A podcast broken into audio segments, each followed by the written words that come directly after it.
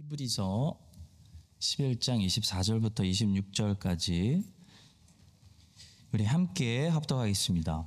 믿음으로 모세는 장성하여 바로의 공주의 아들이라 칭함받기를 거절하고 도리어 하나님의 백성과 함께 고난받기를 잠시 죄악의 낙을 누리는 것보다 더 좋아하고 그리스도를 위하여 받는 수모를 애굽의 모든 보화보다 더 큰 재물로 여겼으니 이는 상주심을 바라봄이라 아멘. 기억나시는지 모르겠지만 3주 전 11월 1일에 어, 제가 책 설교를 시작했는데요. 어, 2부작 중에서 1부를 하고 그 다음 주는 둘째 주일이어서 우리 부목사님께서 설교해 주시고 지난주에는 어성경 강사 사모님께서 강의해 주셨습니다. 그래서 2부작 중에 2부를 아, 오늘 3주 만에 하게 되었습니다. 19세기에 어, 계몽주의와 자유주의의 결과로 이 영국의 교회들이 완전히 세속화돼서 어, 차갑게 어, 식어 있을 때 종교개혁자들과 그 청교도들의 경건과 열정을 그대로 이어받아서 영국 교회의 불이 꺼지지 않게 하시던 두 분의 목사님이 계셨는데요. 한 분은 침례교 목사였던 찰스 스펄전 목사님이고 한 분은 성공의 목사였던 제이시 라헬입니다. 두 분은 교파는 다르지만 어, 칼빈주의를 따르는 철저한 개혁 신앙인이었습니다. J.C. 라일 목사님이 쓰신 책 중에 거룩이라는 아, 유명한 책이 있습니다. 아, 거기 8장에 보시면 우리가 읽은 이 히브리서 본문을 중심으로 한 모세 우리의 모범이라는 어, 챕터가 있습니다. J.C. 라일 목사님은 모세의 삶을 분석하면서 아, 모세가 믿음 때문에 버려야 했던 거세 가지와 또 모세가 믿음 때문에 어, 선택했던 거세 가지를 말씀하셨는데요. 이 메시지를 2부작으로 나눠서 어, 지난 시간에는 모세가 믿음 때문에 먼저 버려야 했던 거세 가지를 말씀드렸고 아, 오늘은 모세가 믿음 때문에 어, 선택했던 거 어, 세 가지를 합쳐서 이 두 가지를 저는 말씀드리려고 합니다.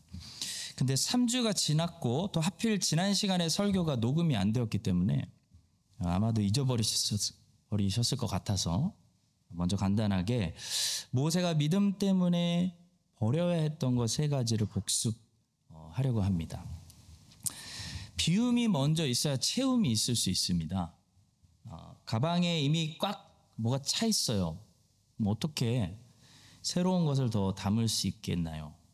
순서적으로 항상 채움보다 비움이 비움의 역사가 먼저 있어야 됩니다. 시편 1편에 나오는 복 있는 사람도 그렇죠. 복 있는 사람이 우리 진짜 연구 대상인데요. 이 시편 1편에 나오는 복 있는 사람은 어, 무엇을 먼저 버리고 그 다음에 무엇을 선택합니다. 그래서 복 있는 사람이 됐어요. 복 있는 사람은 먼저 무엇을 버렸죠? 세 가지를 버렸는데 악인들의 생각, 죄인들의 길, 오만한 사람들의 자리를 과감하게 버렸습니다. 근데 버리는 것만으로 끝나지는 않았습니다. 복 있는 사람이 되려면 그 후에 무엇을 선택해야 되는데 바로 여호와의 말씀을 선택했습니다. 이것이 복 있는 사람의 모습입니다. 비움이 있고 채움이 있었습니다. 그렇다면 모세는 먼저 무엇을 버렸을까요? 어, 간단히 복습합니다. 첫째 모세는 믿음 때문에 높은 신분과 지위를 버렸습니다. 본문을 아, 보시겠습니다. 믿음으로 모세는 장성하여 바로의 공주의 아들이라 칭함받기를 거절하고 모세가 바로의 공주의 아들이라 칭함을 버렸다는 것, 거부했다는 것은 어, 세상이 줄 수 있는 최고의 권력, 명예, 인기, 어, 그 기득권 이런 거를 거부했다는 말씀입니다. 모세가 왜 그랬을까요? 모세에게 무슨 일이 일어났기 때문입니까? 모세 안에 한 가지 일이 일어났는데 모세 안에 믿음이 생겼기 때문입니다. 하나님이 모세 안에 어, 믿음을 주셨어요. 모세가 하나님을 알고 나니까 애굽의 그 영광이 아무것도 아닌 것처럼 보였더라. 네, 지난 시간에 말씀드렸습니다. 마치 밭에서 보화를 발견한 어떤 사람이 자기의 전 재산, 전 재산을 팔아서 그 밭을 사는 것과 같은 현상이 모세에게 일어난 것입니다. 자, 두 번째로 모세는 믿음 때문에 쾌락을 거부했다고 말씀드렸습니다. 본문이 25절입니다. 도리어 하나님의 백성과 함께 고난받기를 잠시 죄악의 낙을 누리는 것보다 좋아하고 낙, 예, 쾌락이죠, 쾌락. 여기 보시면 중요한 단어 두 개가 있다고 말씀드렸는데 하나는 잠시라는 단어, 그러니까 쾌락하고 붙어 다니는 단어 잠시, 잠시라는 단어하고 또 하나는 더 좋아하고 라는 단어입니다. 어, 쾌락을 싫어하는 사람은 없어요. 근데 모세에게 어떤 일이 일어났냐면 이 쾌락이 잠시라는 깨달음이 깨달아졌고 이 쾌락보다 더 좋아하는 무엇이 생겼다 라는 것입니다. 쾌락을 목적으로 삼는 이 쾌락주의에 빠지지 않으려면 잠시라는 단어를 우리가 기억해야 됩니다. 잠시. 모든 육체의 쾌락은 잠시입니다. 잠시. 영원하지 않습니다. 지나갑니다. 이 사실을 믿음이 있는 사람들이 깨닫는 거예요. 믿음이 잉태한 사람들이 깨달아요. 모세가 그걸 깨달았습니다. 모세가 왕궁에서 40년 살았어요. 얼마나 좋은 음식들을 먹었겠어요. 매, 매일. 얼마나 좋은 데서 잤겠어요. 얼마나 부드러운 옷을, 화려한 옷을, 명품을, made in Egypt 입었겠어요. 얼마나 좋은 마차를 타고 다녔겠습니까? 근데 모세가 안 거예요. 믿음이 들어오니까 아, 이 기쁨이 이 즐거움이 잠시구나. 그때만 좋구나. 이 지나가는 기쁨이구나. 그래서 영원한 기쁨이 어디 있을까? 영원한 기쁨. 하나님 안에 있구나. 그리스도 안에 있구나. 이 진리를 모세가 깨달은 것입니다. 또 여기서 중요한 단어는 더 좋아하고라는 단어예요. 더 좋아하고. 쾌락을 이길 수 있는 방법은 아무것도 없어요. 뭔가 쾌락보다 더 좋아하는 것을 발견해야 돼. 믿음 있는 사람들만 발견하는 거예요. 모세 안에 믿음이 들어가니까 하나님의 일들을 하나님의 일들, 그리스도의 일들을 육체 일들보다 더 좋아하게 되었다. 이게 더 좋은 거예요. 이게 더 기쁜 거예요. 이게 더 만족스러운 거예요. 그런 믿음이 들어가니까 그런 일이 되었다. 말씀합니다. 참 믿음이 우리 안에 들어오면 그 믿음은 우리로 하여금 이 즐거운 세상, 이 세상에 있는 즐거움들보다 하나님이 주시는 기쁨들, 예수 그리스도가 주는 기쁨, 예수 그리스도 나라를 세워가는 기쁨, 그걸 더 좋아하게, 더 좋아하게 만드는 것입니다. 그래서 너희는 먼저 그의 나라와 그의 일을 구하라. 이게 무슨 말씀이죠? 너희는 하나님의 나라 일들을 더 좋아하라. 더 좋아라는 말씀과 동일한 말씀이에요. 모세는 애굽이 주는 쾌락 싫어하는 사람은 없었습니다. 애굽이 주는 쾌락보다 모세는 더 좋아하는 일이 생긴 거예요. 더 좋은 나라를 발견한 거예요. 역시 믿음을 가진 사람이 경험하게 되는 변화죠. 세 번째로 믿음의 사람 모세가 거부한 것은 돈과 재물입니다. 26절입니다. 그리스도를 위하여 받는 수모를 이집트의 모든 보화보다 더 큰 재물로 여겼으니 이는 상 주심을 바라봅니다.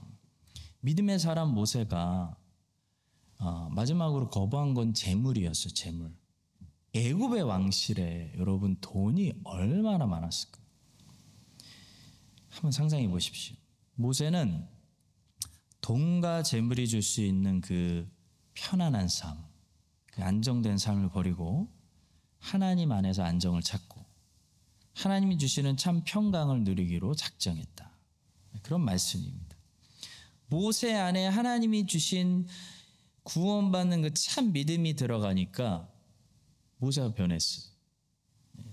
모세로 하여금 어떤 것들을 버리고 새로운 것들을 선택하는 채우는 그런 결단을 하게 만들었다는 것입니다.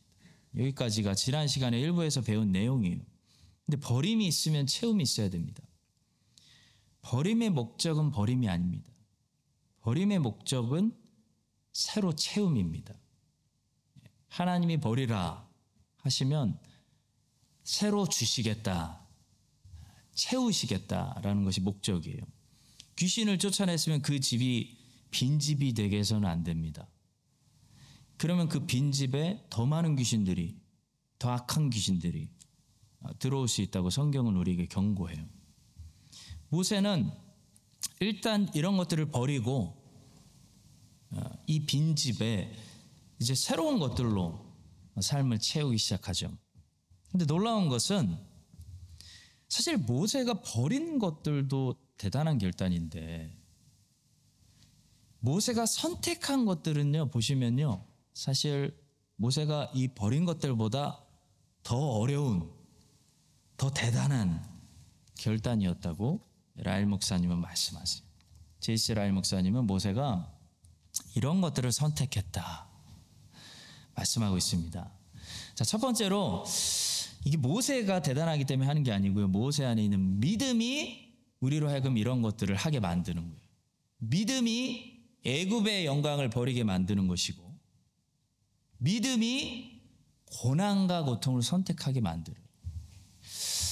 본문이 25절입니다. 도리어 하나님의 백성과 함께 고난받기를 잠시 죄악의 낙을 누리는 것보다 더 좋아하고 여러분 고통을 그냥 당하는 거 하고요. 고통을 선택하는 것은 완전히 다른 문제입니다. 고통을 좋아하는 사람이 어디 있겠어요? 고통 자체를 즐거워하는 사람이 어디 있겠습니까? 성경은 고통 중에도 하나님을 기뻐하라고 가르치지 고통 자체를 기뻐하라고 가르치진 않아요. 말도 안 되는 거죠, 그거는. 고통 자체는 말 그대로 고통스럽습니다. 고난은 즐거운 일이 절대로 아닙니다. 바늘로 찌르면 시원하고 간지러운 사람이 어디 있어요? 아픈 거, 아프죠. 그처럼 고난은 누구에게나 아픈 거예요. 설탕은 누구에게나 달지만 쓴 약을 먹으면 누구에게나 쓴 것처럼 고통은 쓴 잔입니다. 마라. 쓴물이에요, 쓴물. 단 잔이 아닙니다. 그래서 우리는 고난 중에 인내하라는 부르심을 받는 거고, 하나님을 즐거워하라. 그런 부르심을 받는 거죠. 아무리 고난 중에 긍정의 힘을 발휘해서 고난을 즐겨보려고 해도 고난은 즐겨지지가 않아요. 고난이, 고난입니다. 그러니 고난을 누가 좋아하겠습니까? 고난을 선택하는 사람이 어디 있겠어요? 고난을 주시면 그냥 당하는 거죠. 근데 본문은 놀라운 이야기를 해줍니다. 모세는 고난을 그냥 당한 것이 아니라 고난을 선택했다는 거예요. 이게 무슨 말이냐면 모세는 고난을 피할 수 있었다는 거예요. 그렇잖아요. 모세는 고난 속으로 끌려 들어간 것이 아니고요. 자기 스스로 자진해서 당당히 들어갔다는 거예요, 모세는. 마치 예수 그리스도가 성부 하나님이 뒤에서 떠미니까 싫은데 어쩔 수 없이 이 땅에 성육신으로 오신 것이 아니고 뭐 잘못된 교리죠. 바른 교리는 예수님, 성자 하나님도 하나님 아버지의 뜻대로 함께 기뻐하셔서 스스로 선택해서 기꺼이 이 땅에 어, 성육신으로 낮아지심으로 오시고 십자가를 지심으로 스스로 선택한 고난을 당하셨다는 사실하고 비슷합니다. 자, 그렇다면 왜 예수님과 모세는 이렇게 안 당해도 되는 고난을 본인들이 선택해서 당하셨을까요? 사도 바울과 제자들의 삶을 보니까 그 해답을 어느 정도 발견할 수 있을 것 같습니다. 예수님의 제자들이 이 사내들인 법정에 끌려가서 어느 날 두들겨 맞았습니다. 어 근데 이렇게 반응했어요. 사도행전은 말씀합니다. 그들이 옳게 여겨 사도들을 불러들여 채찍질하며 예수의 이름으로 말한 것을 금하고 놓으니 사도들은 그 이름을 위하여 능욕받는 일에 합당한 자로 여기심을 기뻐하면서 공회 앞을 떠났다. 이런 말씀을 들려줍니다. 또 바울과 신라가 빌립보에 도착했을 때, 어, 좀 많이 맞았어요.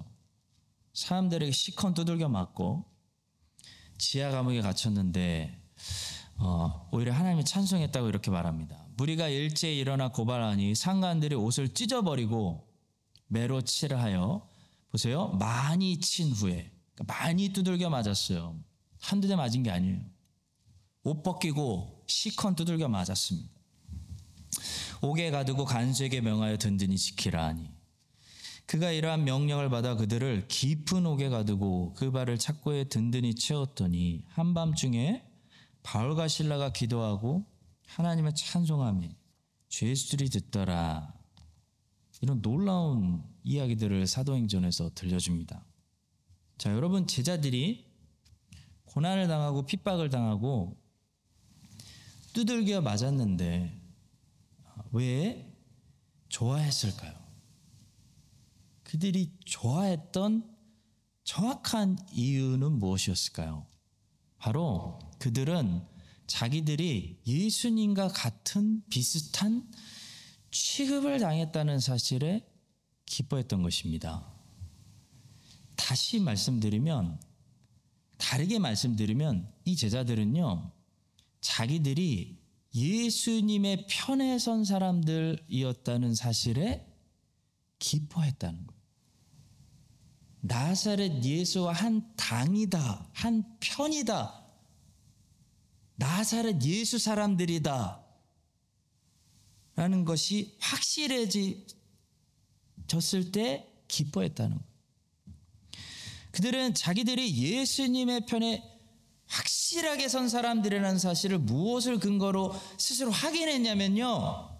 고난당함, 두들겨 맞음, 핍박당함으로 확인했다는 거예요. 성도 여러분, 여러분과 제가 예수 그리스도의 사람, 예수 그리스도의 팔로워, 저 사람. 예수 그리스도의 제자라는 사실.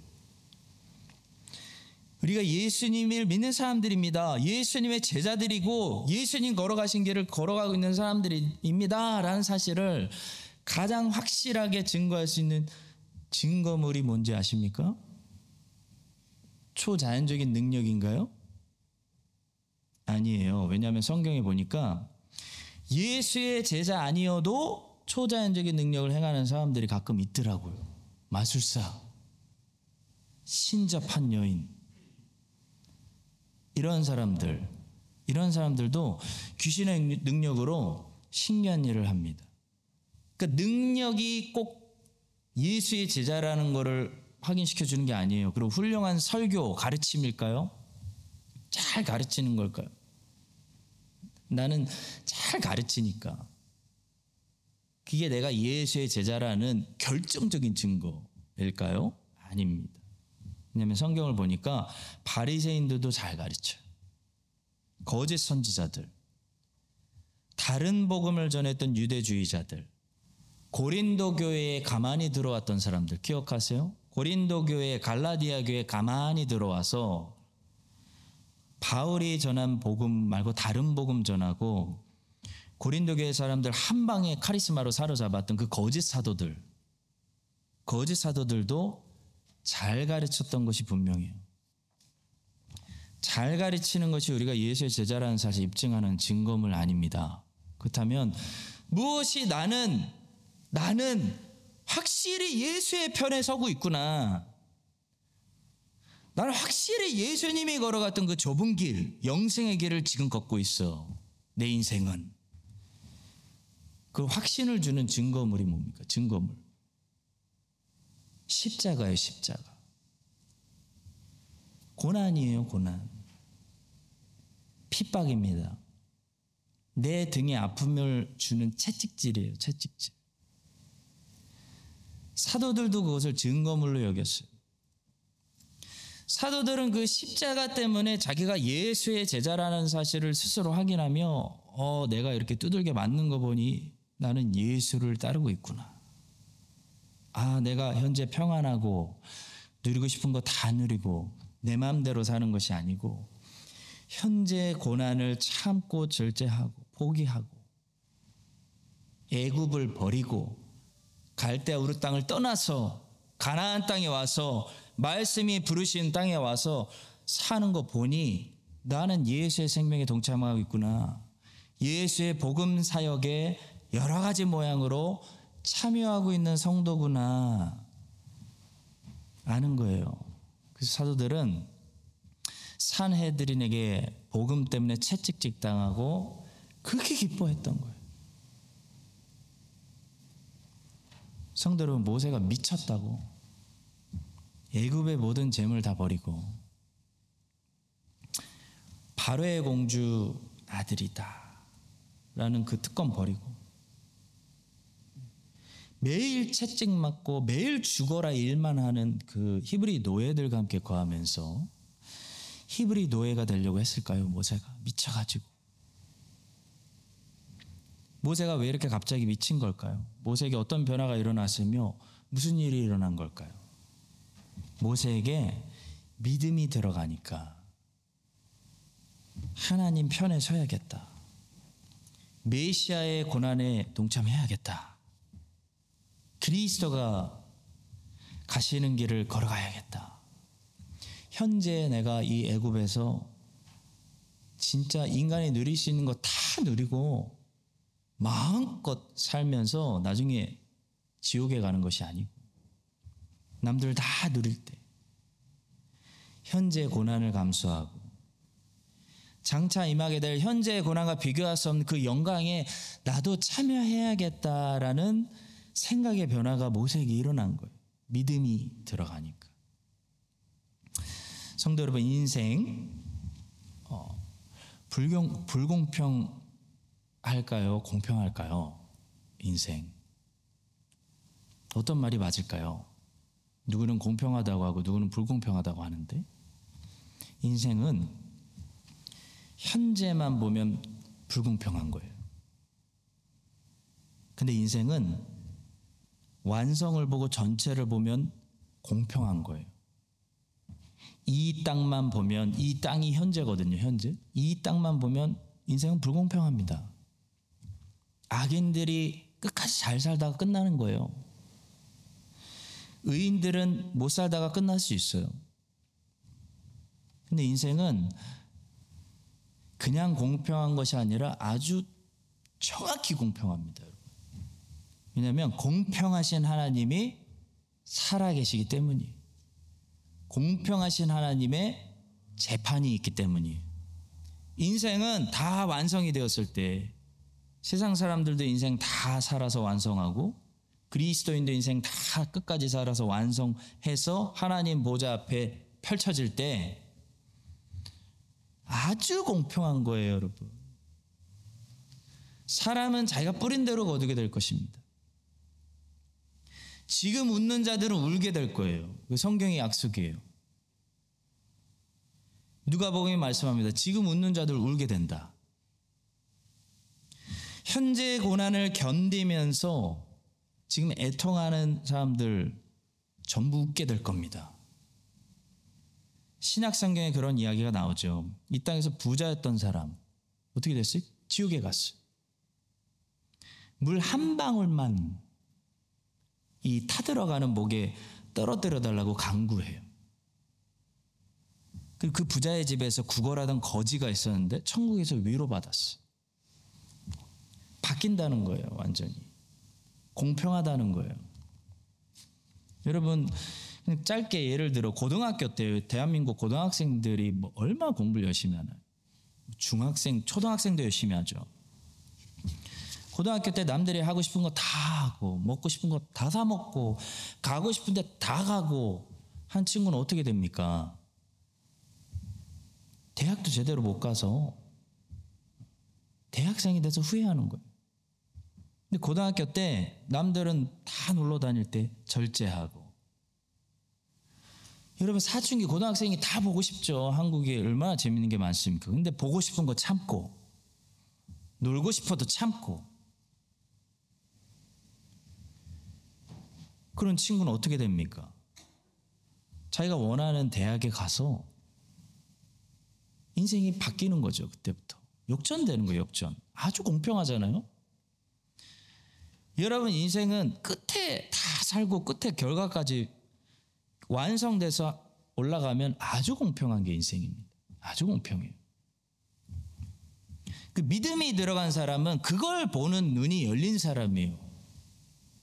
하나님이 보이니까 하나님의 재판이 보이고 하나님의 보좌가 보이고 하나님의 임하는 완성되는 나라가 보이니까 그래서 믿음의 사람 모세처럼 바울처럼 예수님처럼 제자들처럼 살아요. 어, 어쩔 수 없이 닥치게 되는 고난을 당하는 것이 아니고 현재 이 땅에서 노는 것을 버리고 스스로 현재 고난을 선택하는 거예요. 고등학생이 공부하는 것을 선택하는 것처럼 노는 걸 버리고 크리스찬들은 믿음의 눈이 열리기 때문에 이 땅에서 즐기고 노는 거 누리는 거 버리고 뭘 선택하는 거예요? 고난 당하는 거 선택하는 거예요. 이것이 모세가 애굽을 버리고 히브리 노예가 되는 것을 선택한 이유입니다. 성도 여러분, 바울은 십자가가 바울의 자랑이라고 말했어요. 십자가가 우리의 자랑입니다. 채찍 맞은 흔적이 우리 영광의 면류관이에요. 면류관. 우리의 최고 이력과 최고 경력은 이 땅에서 성공하고 돈 많이 벌고 유명해지고 인기 누리면서 전 세계를 마음껏 돌아다니며 holiday를 즐기는 것이 아니에요. 우리의 최고의 이력과 경력은 예수 그리스도의 복음을 위해서 주님의 영광스러운 교회를 위해서 하나님의 백성들을 위해서 현재의 고난을 기쁨으로 넉넉히 감수하는 것입니다. 여러분과 제 안에 믿음을 이 강해져야 돼요. 믿음을 더하여 주셔서 세상에 가진 게 많아서 잘 놀러 다니는 사람들, 이 땅에서 노는 인생들 전혀 부러워하지 마시고 정말 십자가를 사랑하고 고난을 영광의 면류관으로 우리가 여기고 사도들처럼 예수님의 이름 때문에 예수님의 나라 때문에 매질 맞고 채찍질 당하고 등짝에 살이 찢겨나가는 그 고통을 영광으로 여기는 많은 흔적을 멋있게 가지고 가는 그런 예수님의 길을 걸어가는 우리 모든 크라이스처치 한인 장로교회 우리 순례자들 되시기를 예수님의 이름으로 간절히 축복합니다. 두 번째로 라일 목사님은 모세가 치욕과 멸시를 선택했다라고 말했습니다.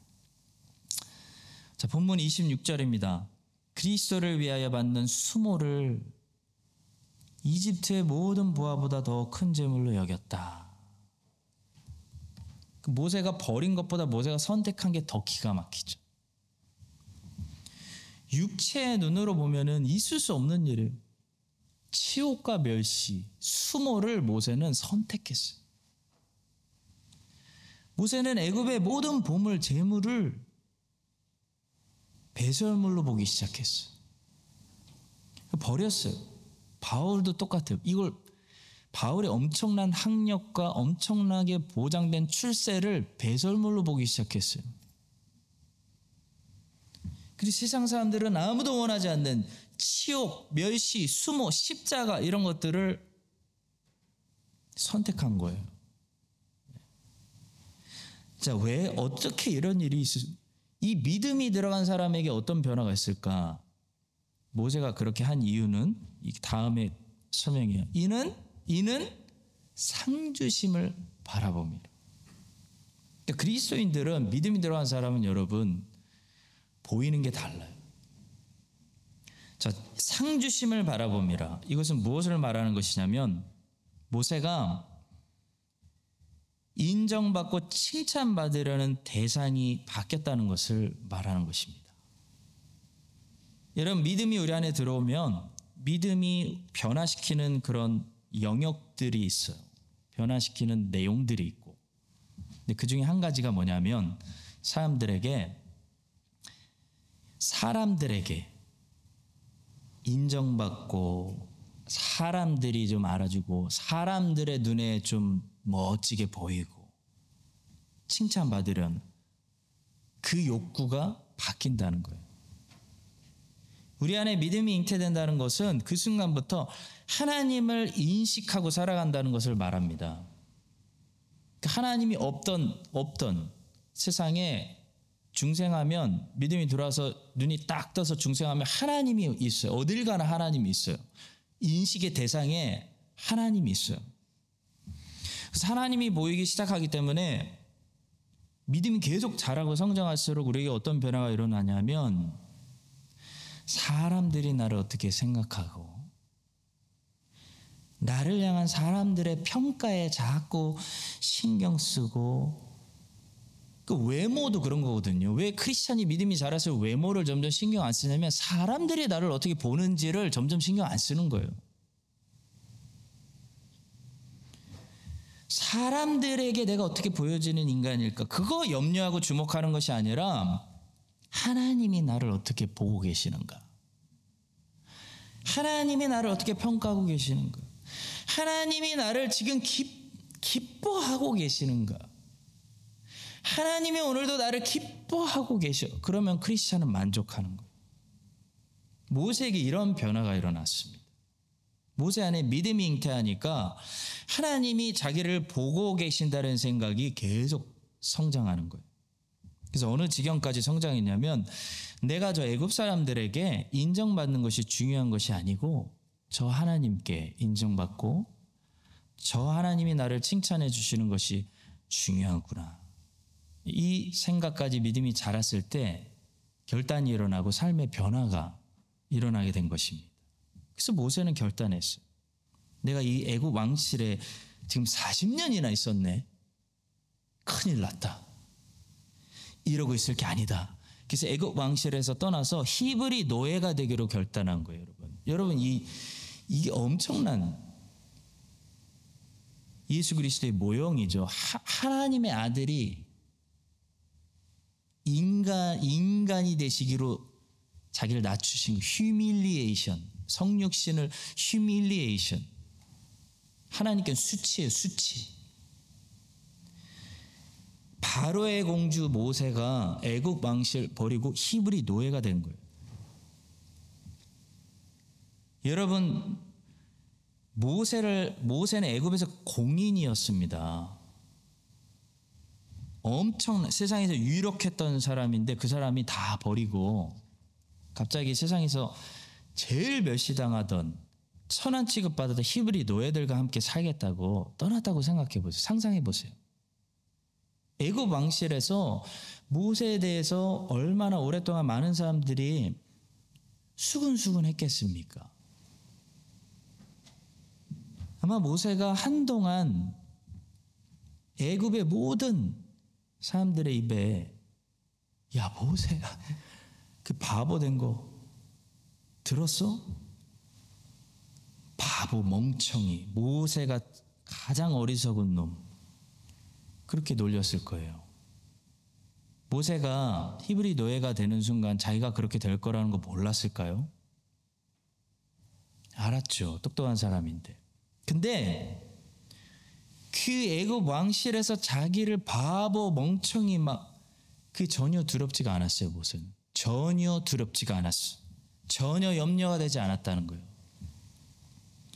사람들이 모세에 대해서 바보라고 손가락질하고 수근거리고 모세는 염려되지 않았어요. 왜냐하면 모세에게 훨씬 더 두려운 게 생겼거든요. 훨씬 더 두렵고 염려되는 것이 있었는데 바로 그것은 하나님이 나를 어떻게 판단하고 계신가? 내가 이 애굽에서 계속 살면 하나님이 나를 어떻게 보고 계실까? 야 모세, 내 백성은 오늘도 노예로 살아가고 있는데 너는 혼자 애굽 사람들의 왕실에서 잘 살고 있니? 배부르니? 모세야? 모세는 그 하나님의 시선, 그 하나님의 판단 훨씬 더 두려워하기 시작했다는 거예요. 이것이 믿음이 모세에게 가져다 준 변화였습니다. 성도 여러분. 사람들이 나를 어떻게 평가할까? 내가 이런 행동을 했을 때 사람들이 얼마나 나에 대해서 수근수근 할까? 우리 한국 사람들은 너무 이미 연예인처럼 살려고 해요. 연예인이 아닌데. 이미지 메이킹을 해요.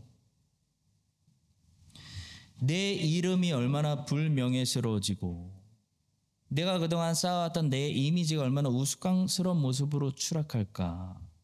여전히 그걸 걱정하는 사람은 믿음이 작은 사람입니다. 믿음이 성장한 사람은요. 하나님이 저 멀리 이렇게 조그맣게 계신 게 아니라 믿음이 성장할수록 하나, 하나님의 눈이 하나님의 얼굴이 그 시선이 너무 뜨겁고 하나, 나를 많이 보고 있는 하나님의 얼굴이 내 앞에 너무 크기 때문에 이 지구에 사는 60억 사람들이 전부 나를 어떻게 평가해도 그 평가보다 이 이분의 이 하나님 한 분의 평가가 더 무섭고 떨리고 두렵기 시작하는 거예요. 그 사람들 앞에서 영원히 바보가 되더라도 하나님의 칭찬, 하나님의 인정을 받기 위해서 잘하였도다 착하고 충성된 종아 그 한마디 듣기 위해서 애굽의 왕실을 버리고 좋은 인생 버리고 멸시 받는 히브리 노예들과 함께 하기로 하나님의 백성들 살리는 그 길로 결단하는 것입니다. 이것이 믿음이 성장한 사람들이 일어나는 변화예요, 변화. 이런 변화가 여러분과 저에게 일어나야 된다는 거예요. 성도 여러분, 이런 변화를 경험해 보셨습니까? 이미 경험하신 분들도 있을 때. 혹시 사람들에게 그런 소리 크리스찬으로 살면서 한 번이라도 들어보셨나요? 도전드립니다. 이 소리 들어보셨나요? 너 미쳤구나. 너 교회를 너무 많이 나간 것 같아. 너 너무 빠졌구나. 너가 그런 결정을 내리다니. 정말 바보 같아.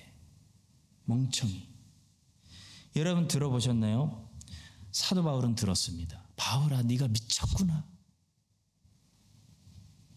모세는 아마 애굽의 왕실에 있던 모든 사람들에게 미친 놈, 미쳤다는 소리를 들었을 거예요. 미쳤어, 모세.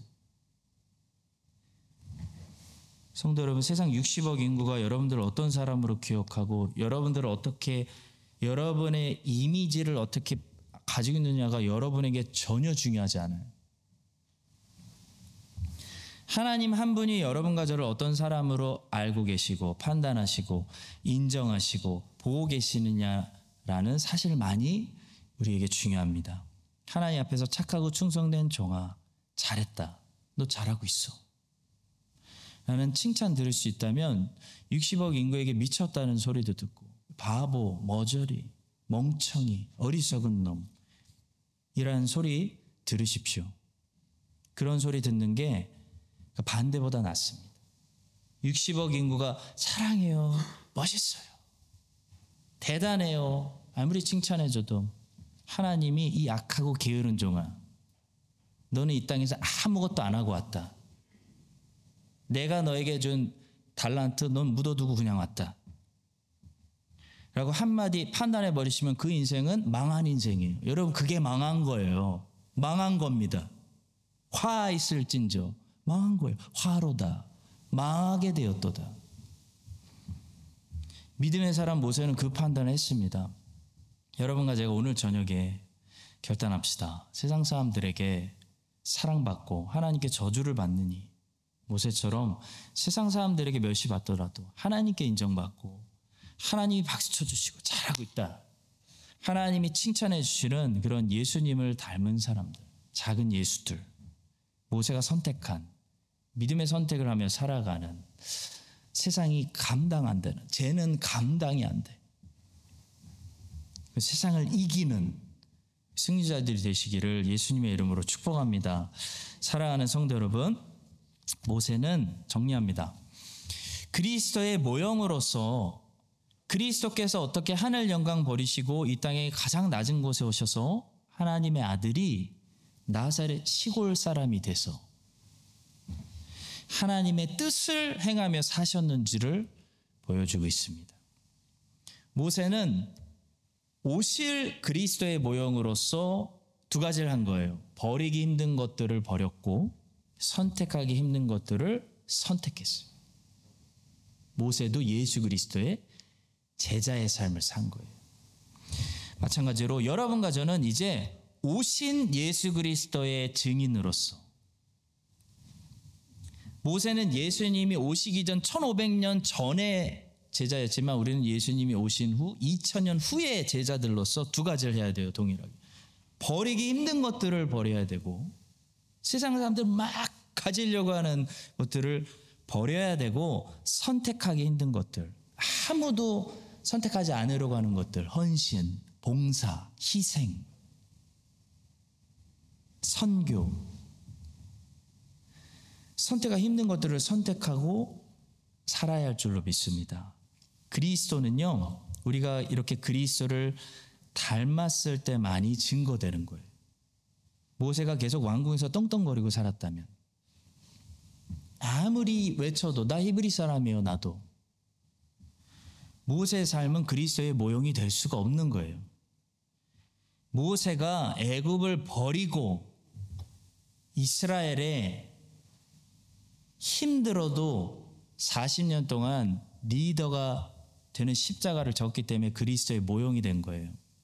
마찬가지로 여러분과 제가 세례받고 교회 등록한 등록교인 된다고 저절로 우리의 모습을 통해 그리스도가 증거되는 것이 아닙니다. 그리스도의 삶을 닮아야 그리스도인이 되고 그리스도가 증거되는 거예요.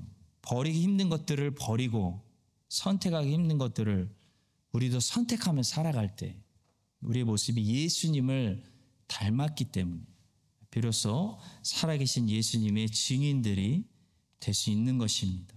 이 사실을 기억하고요. 모세가 은혜를 받아서 은혜를 받아야 돼요. 성령의 능력으로 어, 주도적인 이 리드는 성령이 하시는 거고 우리는 순종으로 따라가는 거지 사람의 의지대로 되는 게 아닙니다. 모세가 먼저 은혜를 받았어요. 택함을 받았고 은혜를 받았고 믿음을 받았어요. 그래서 변화가 일어났던 것처럼 여러분과 저도 은혜 받고 부르심 받고 믿음 받아 가지고 예수님을 닮은 그 좁은 길 생명의 길 걸어가시기를 예수님의 이름으로 간절히 축복합니다.